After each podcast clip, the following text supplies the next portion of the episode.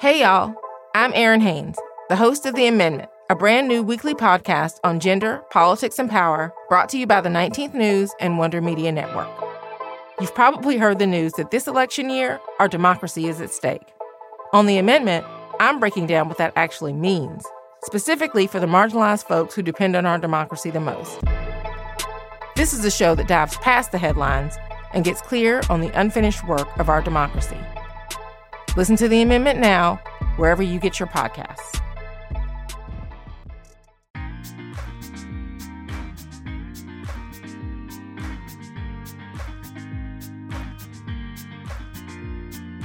Hi, I'm Jenny Kaplan, co founder and CEO of Wonder Media Network. Welcome back to Women Belong in the House. One of the major questions we've asked on this show is how Congress would be different if it looked more like the people it represents. We've established that having more people from different backgrounds in all sorts of capacities means that broader perspectives are brought into the rooms where decisions are being made. Issues that previously went unaddressed in the halls of the Capitol are brought to the forefront. It leads to better governing. Today, we're going to talk about how far we've come and how far we have left to go to expand our representation. It's important to celebrate progress, and in the US, we are definitely making strides. Congress is more diverse than ever. There are record numbers of women and of representatives who are racial or ethnic minorities in the 116th session. According to Pew Research Center, 22% of lawmakers in the House and Senate are not white. Still, there's a lot of room for growth. Our governing bodies are disproportionately white compared to the general population. According to Pew, non Hispanic white people make up 78% of voting members of Congress and 61% of the general U.S. population. And it's not just about race. There are other facets of diversity like age, socioeconomic status, sexual orientation, gender identity, and career background that each representative brings to the table. Let's start with what's going well.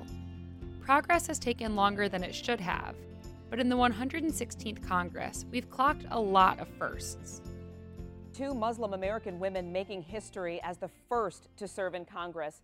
Democrat Rashida Tlaib is a Southwest Detroiter. Democratic Socialist Alexandria Ocasio Cortez. At 29, she becomes the youngest woman ever elected to Congress. U.S. House District 1, it looks like Iowans will send their first woman to the U.S. House of Representatives, Abby Finkenauer. Folks, my next guest made history this year as one of the first two Muslim American women elected to Congress. Please welcome Congresswoman Ilhan Omar. Last but not least on this abbreviated list of milestones, Deb Haaland and Sharice Davids became the first ever Native American women in Congress. Democrat Sharice Davids from Kansas and Deb Haaland of New Mexico earned their place in history, becoming the first Native American women in Congress. Representatives Deb Haaland and Sharice Davids are a perfect example of new voices in Congress that fill a previous void. Here's Ashanti Gholar, president of Emerge America and host of the Brown Girls Guide to Politics podcast, on why that's so crucial. When we look at Congresswoman Deb Haaland and Congresswoman Sharice Davids, the only two Indigenous women currently serving in Congress, the first Indigenous women elected to Congress. They are finally that voice that the Indigenous community never had. So we have to think about the fact that there have been people sitting on the Indian Affairs Committee for all of these years since the foundation of Congress, and there's never been Indigenous women who are from those communities talking about those issues. I had the privilege of speaking with Deb Haaland when she was running in 2018. If you haven't heard that episode from season one, I highly recommend you go check it out. Deb made history the moment she was elected. I spoke with her again to find out what it's been like to serve. As you heard two weeks ago, Deb's highlight from being in Congress so far had to do with being able to represent people who previously couldn't find someone like her in office. Here's that story again. So I've been in Congress now a year and, you know, four months, almost four months. And the fact that, you know, my, my slogan for my campaign was Congress has never heard a voice like mine. I get to Congress, I'm one of the first two Native American women ever elected to Congress. Uh, you know, something sticks with me. I was rushing out to a meeting one afternoon in my office in D.C., and there was a tribal chairman who came by my office, a very tall man with a big, thick braid behind him. Uh, I had a suit on, and he just happened to come by. Uh, he found my office and wanted to come in and just see my office, right? Say he was in my office and he signed my register. I just happened to be leaving out the door, so I was able to see him in the front office before I left to go to my meeting. And I introduced myself. He gave me a hug and he just cried on my shoulder, you know, for several minutes. It means so much to people to Native folks still to know that someone is there who understands Indian country or can identify with them or they can identify with me, right? I mean, that still to me is is important and uh, it makes me happy that that I can be that person for them. Being one of the firsts means that Deb represents more than New Mexico's first district. I think that as a representative, we all represent different constituencies, right? I represent District 1 in New Mexico. It's has Albuquerque, one of the largest cities. I have farmers. I have um, Hispanic farmers in the South Valley. I have Spanish land grants to the uh, east of Albuquerque. I have three Indian tribes in my district. I have a lot of different people, and you know, we all go to Congress to represent whoever our constituents are. However, I find myself also representing all of Indian country, right? There are tribal leaders from all over the country who stop in to see me uh, because perhaps they feel comfortable in my office. When they come in and they see, you know, my Pueblo Indian pottery, or they see, you know, a, a stick of sage sitting there, or they they can identify with things that um, that they're familiar with. They, I mean, it it helps when they come in and they don't have to start by explaining to me what tribal sovereignty is. I know what it is. I know what the trust responsibility means. And so I give them the floor and they can just launch into their issues. And it's it's almost like it's saving a lot of time too, right? you know, I'm proud, of course, to to have that opportunity and to have that knowledge and experience that I can impart, not only on, uh, you know, folks who come to visit me in my office, but also on my colleagues, maybe who who don't have Indian tribes in their own districts. Even before she was officially on the clock, Deb made sure she spread the word that working on issues related to the Native American community was a priority for her. When I first got elected actually, before I got sworn in, um, the U.S. Commission on Civil Rights had put out their Broken Promises report, and uh, that highlighted five areas where the U.S. government essentially um, drastically underfunded and neglected Indian country, and um, and so I wrote an op-ed on that um, on that report, and I sent it to all my freshman colleagues and let them know I wanted you to read this and I want you to know that I'm going to be working on this. And um, I got a lot of responses back. That's great. You lead the way. We're behind you. We'll support you. So, um, you know, early on, I sort of let folks know that uh, I want to be, you know, I want to work on these ish- on these native issues where tribes have been neglected, and so people know that, and and um, they support me or they they come to me if they need some help with something those communications efforts bore fruit. Colleagues have reached out to Deb for assistance. It works both ways. I can reach out and find folks, but we can also find, you know, they can find me and the issues I uh, am working on. We've uh, missing and murdered Indigenous women, for example, have been that's been a priority of mine, and we've worked hard to move some bills forward. Uh, one of my colleagues was having a hearing on that topic, and so his staff called my office. Uh, please give us your t- top talking points so that we can manage some questions that would be effective for this hearing. Representing a group well beyond her district can add pressure to an already quite intensive job. I mean, look, when National Congress of American Indians has their yearly uh, conference in D.C., you know, I have, I, I pretty much like move everything out of my office and just put a bunch of chairs in there. Uh, and we have meetings like every 15 minutes because that's when everyone, you know, tribes are in town and we're, we just want to make sure that we can meet with as many people as possible. So, it does it presents challenges like that right? Like there's not enough hours in the day to meet with everyone. But as far as you know like representing this constituency who hasn't always had representation we're raising issues that have needed to be raised uh, for decades right? Um, and this this period of time with the um, coronavirus uh, when we think about, you know, there's Indian tribes here in New Mexico, uh, Indian communities who don't have running water. And we're telling people to wash their hands all the time, right? If you're having to haul water in your truck from, you know, 20 miles away and bring it to your home, you know, how do you make things like that happen? So there's a lot of issues that we've needed to remedy for a very long time, and that this virus has sort of exposed to the world. And so I hope that um, we can remedy some of those issues now. It's also helpful not to have to do things alone. Deb wasn't the only Native woman elected last cycle. She was joined by Sharice Davids, who represents the 3rd District of Kansas.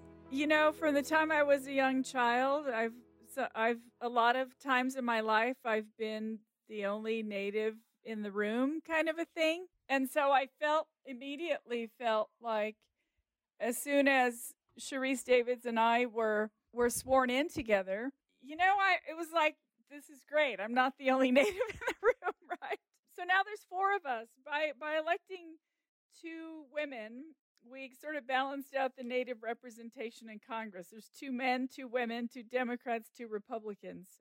Everyone is a unique combination of many facets of identity. Sharing some of those facets with others around you is powerful in terms of feeling comfortable and in terms of getting things done. Here's Ashanti Gholar again. When the freshman women were at their congressional orientation, and I loved going through the Twitter feed because here's all of these women whose races, you know, we watched that we talked about last season on Women Belong in the House that were finally elected to Congress and they have found each other.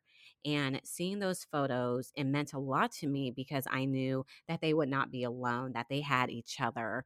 And a photo that really sticks out in my mind is it was Congresswoman Ayanna Pressley, Jahana Hayes, and Lucy McBath. They were in the back of a taxi or an Uber, and they talked about how they were going to have each other's backs and how they were just so glad that they were on the journey together. And I just felt so happy for all of them that they didn't have to navigate this tough process alone. I mean, when we think about starting a job, you know, the first thing you're like is, oh my gosh, I just need to know where the restrooms are. But it's not only knowing where the restrooms are, but how do I set up my office? How do I deal with constituent services? How do I introduce a bill to the floor? Prepping for your first floor speech, setting up a district office. There's just so many things. And for them to be able to have that where they can just talk to each other and help each other out I think that's truly amazing that they don't have to be the only ones. I'm glad that Deb and Sharice were elected at the same time so that they have each other. And there was this photo of Congresswoman Davids watching Congresswoman Haaland deliver her first floor speech, but then also with Congresswoman Haaland presiding over the House. And that was the first time an Indigenous woman had sat in the Speaker's chair, and she was beaming with pride. That moment was a huge milestone in our history and will be iconic for generations to come. These images are just going to be important for history and also young girls who are wondering if they can do it. So to know that not only can they do it, but there's going to be other women that they're going to be able to do it with. So making that process a lot less lonely.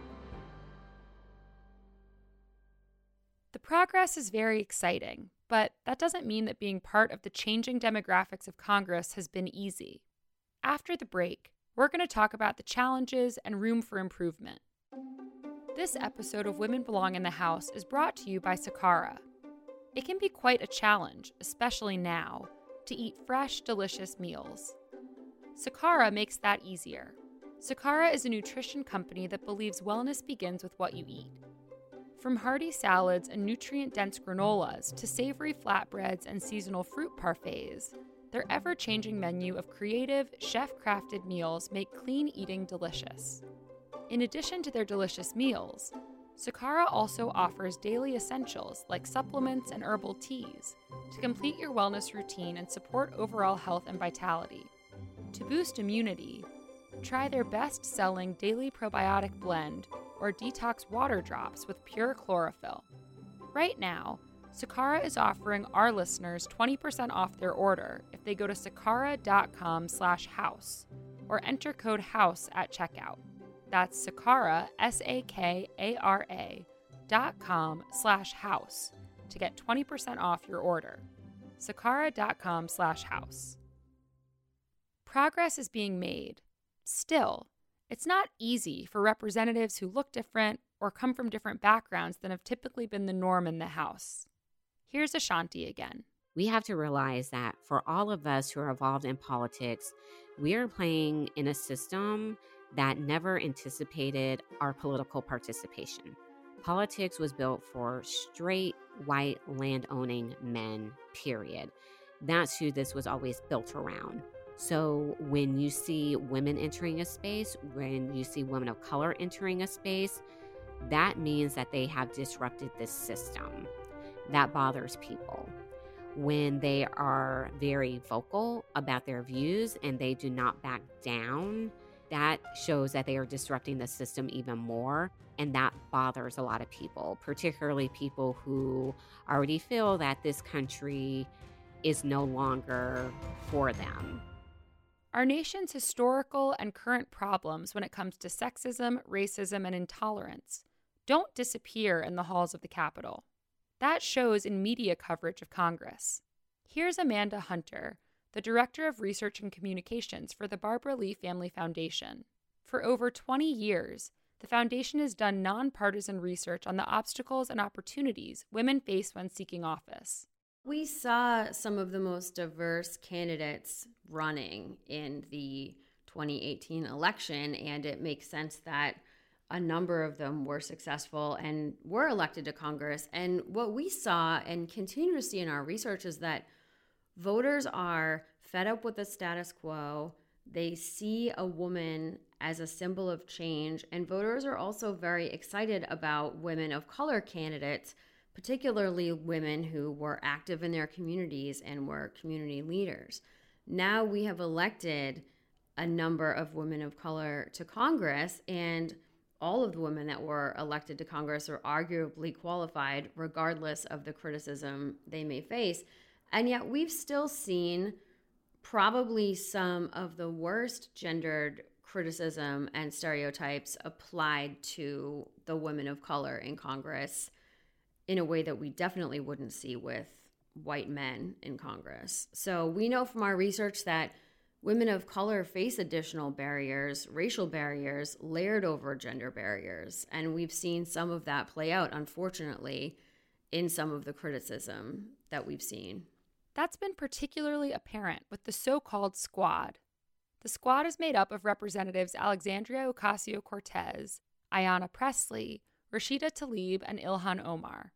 I think that in in our current Congress, we've still seen women held to a different and higher standard. And we know from our research that women are judged on their appearance, their clothing, their tone of voice, and their overall presentation.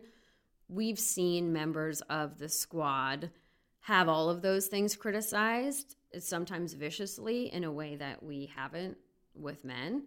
And as much excitement and enthusiasm there is for the women in Congress who make up the squad, there's the fact that these are all individual, accomplished women who are elected to Congress who don't all vote the same. They don't have the same opinions. They don't have the same backgrounds. And often they're grouped together and painted with the same brush in a way that I don't know men would be. The squad has gotten a lot of media attention, both good and bad. They are four first term Democratic Congresswomen, better known as the Squad. We begin tonight with members of the quote squad ramping up their attacks on anyone and everyone who dares to disagree with their extreme radical socialist ideas. Sick and tired of many people in this country, forget these four, they represent uh, a dark underbelly in this country of people who are not respecting our troops. These four congresswomen detest America as it exists, as it is currently constructed. At a rally this week, the president stood silent for a full 13 seconds as the crowd chanted, Send her back, a reference to Minnesota Congresswoman Ilhan Omar, an immigrant from Somalia. These four women are so connected and so on the same page about what they want to do. Despite the occupant of the White House attempts to marginalize us and to silence us, please know that we are more than four people. Our squad is big. Our squad includes any person committed to building a more equitable and just world. Can I be in the squad? Teach me the handshake, give me the code ring. Where's the clubhouse? I'll bring a box of Franzia. Once again, we are making progress. At least now, sexist news coverage is often received with criticism and pushback. Here's Amanda again.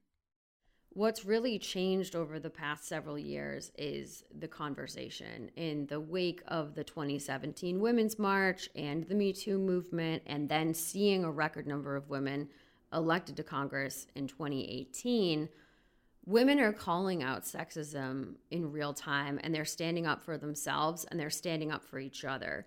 So having so many women in Congress has allowed women to stand up for each other when one of their colleagues faces a sexist attack.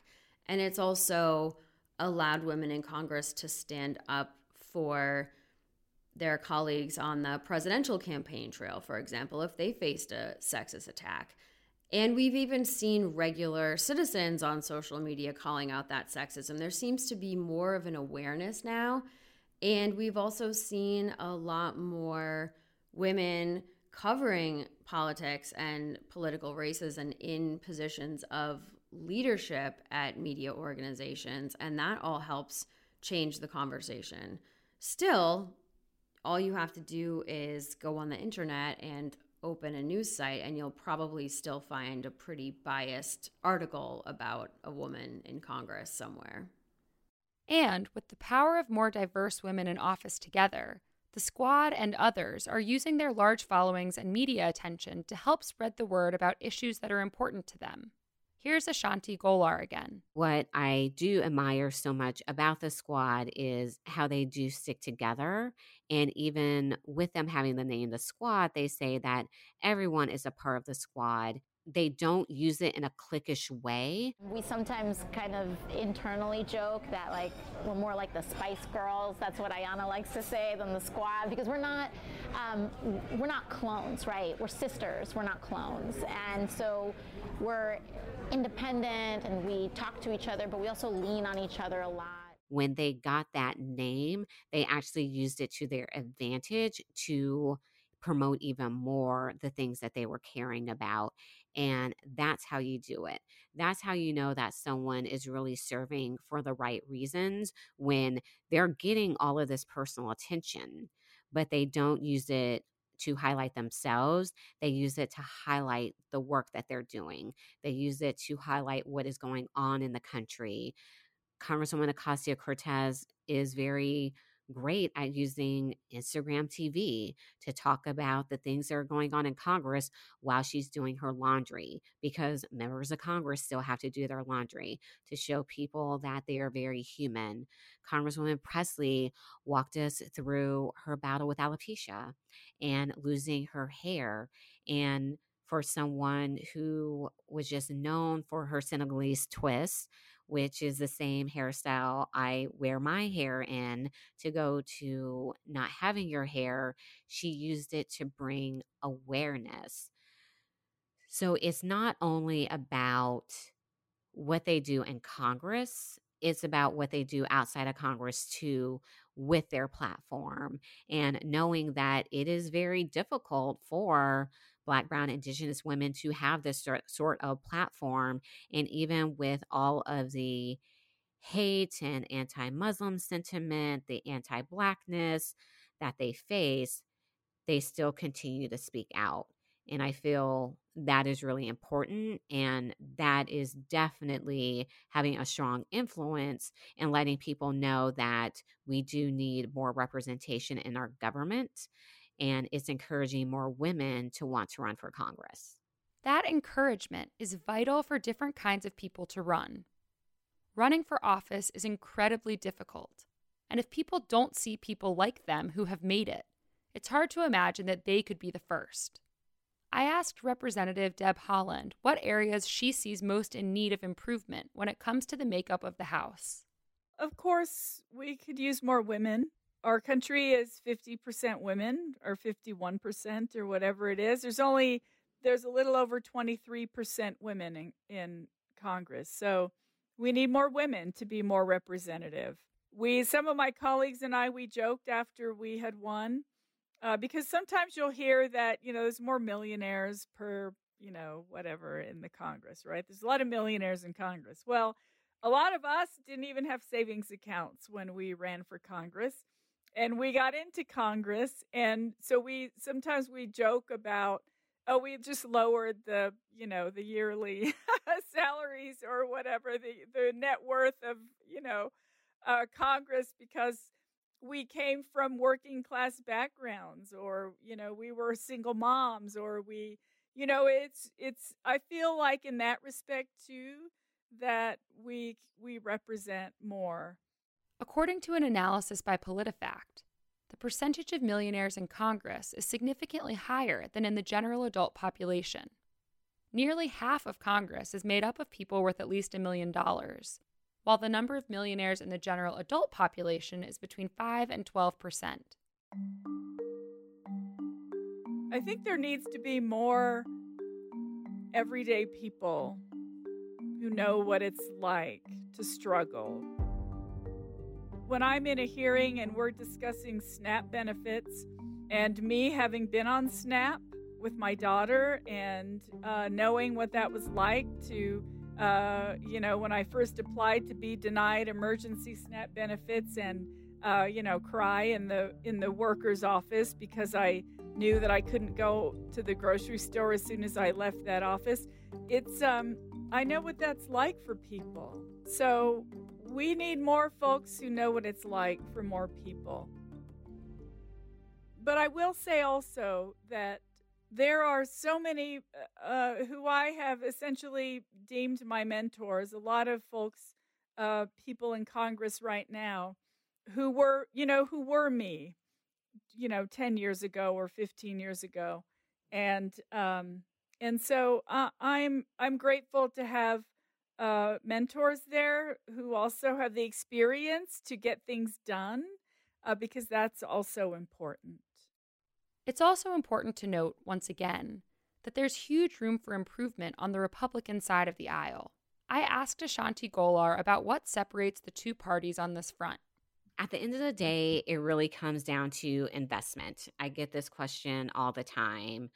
Just who is doing the work to invest in getting women, particularly Black, Brown, Indigenous women of color, in office? Emerge, we operate outside the Democratic National Committee because parties can only do so much. And we've been around since 2005. We're celebrating our 15 year anniversary, and this is a big focus for us. It's all about making sure that you're living your values when it comes to representation and especially equity and justice and the policies that you want to see. So it actually has to start even before people are running, you have to be intentional about the recruitment that you're doing. That intentionality isn't really there on the Republican side of things. There isn't any real investment in just women and women of color in their efforts. You do have several Republican groups that have emerged that are focused on getting Republican women in office. But then again, you do have to work with your party in order to achieve that. And I'm very lucky that Emerge has a great relationship with the DNC in order to say, hey, here's some great women that we train to run for office. These match up to districts that we're looking to flip. Why don't you call and talk to them? So there has to be a real serious effort around making these changes. It's just not going to happen overnight. And until the Republican Party becomes serious about making those investments, they're not going to see those changes. Their first Black woman in Congress was Mia Love. She's no longer in Congress. She didn't win her reelection, but it took them longer as Republicans to have a black woman in Congress than it did the Democratic Party. So it's really how are you lifting up those stars very early on and pushing them forward to some of these top elected official positions. Better representation doesn't work as a one party endeavor because it still leaves many points of view unaccounted for. That's always a problem, but particularly in times of turmoil. The members of the 116th Congress know something about coming together during unusual and historic events. From a government shutdown to impeachment to COVID 19, this session has been trying, to say the least. Next time on Women Belong in the House, we're going to talk about what it's been like to serve during two years of insanity. We're always trying to make sure that we're featuring a wide variety of voices on this show, and we've actively been trying to find Republican women in the House who are willing to speak about their experiences. If you happen to know someone who might be willing to talk, please email me at jenny at wondermedianetwork.com. Stay safe and well, and thank you for listening. Women Belong in the House is a Wonder Media Network production. It's produced by Grace Lynch and executive produced by me, Jenny Kaplan. Special thanks to Louisa Garbowit and Edie Allard. Original theme music by Miles Moran. To stay up to date with what's going on at WMN, follow us on Instagram at WMN.media and Twitter at WMNmedia. You can also reach me directly on Twitter at Jenny M. Kaplan. I'd love to hear from you. Talk to you next week.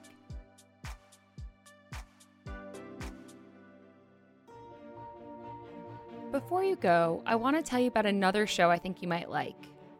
Want to know Yuval Levin's case against socialism, or Nathan Robinson's case for it? Or the moral philosophy of NBC's The Good Place? Or how Whole Foods, yoga, and NPR became the hallmark of the elite? then you should listen to The Ezra Klein Show, podcast from Vox about big ideas and where they come from. Every week, Ezra hosts in depth conversations that let you peer inside the minds of the most interesting people of our time. Search for a conversation that interests you on The Ezra Klein Show. And subscribe to The Ezra Klein Show for free right now in your favorite podcast app to get new episodes automatically from Vox and the Vox Media Podcast Network.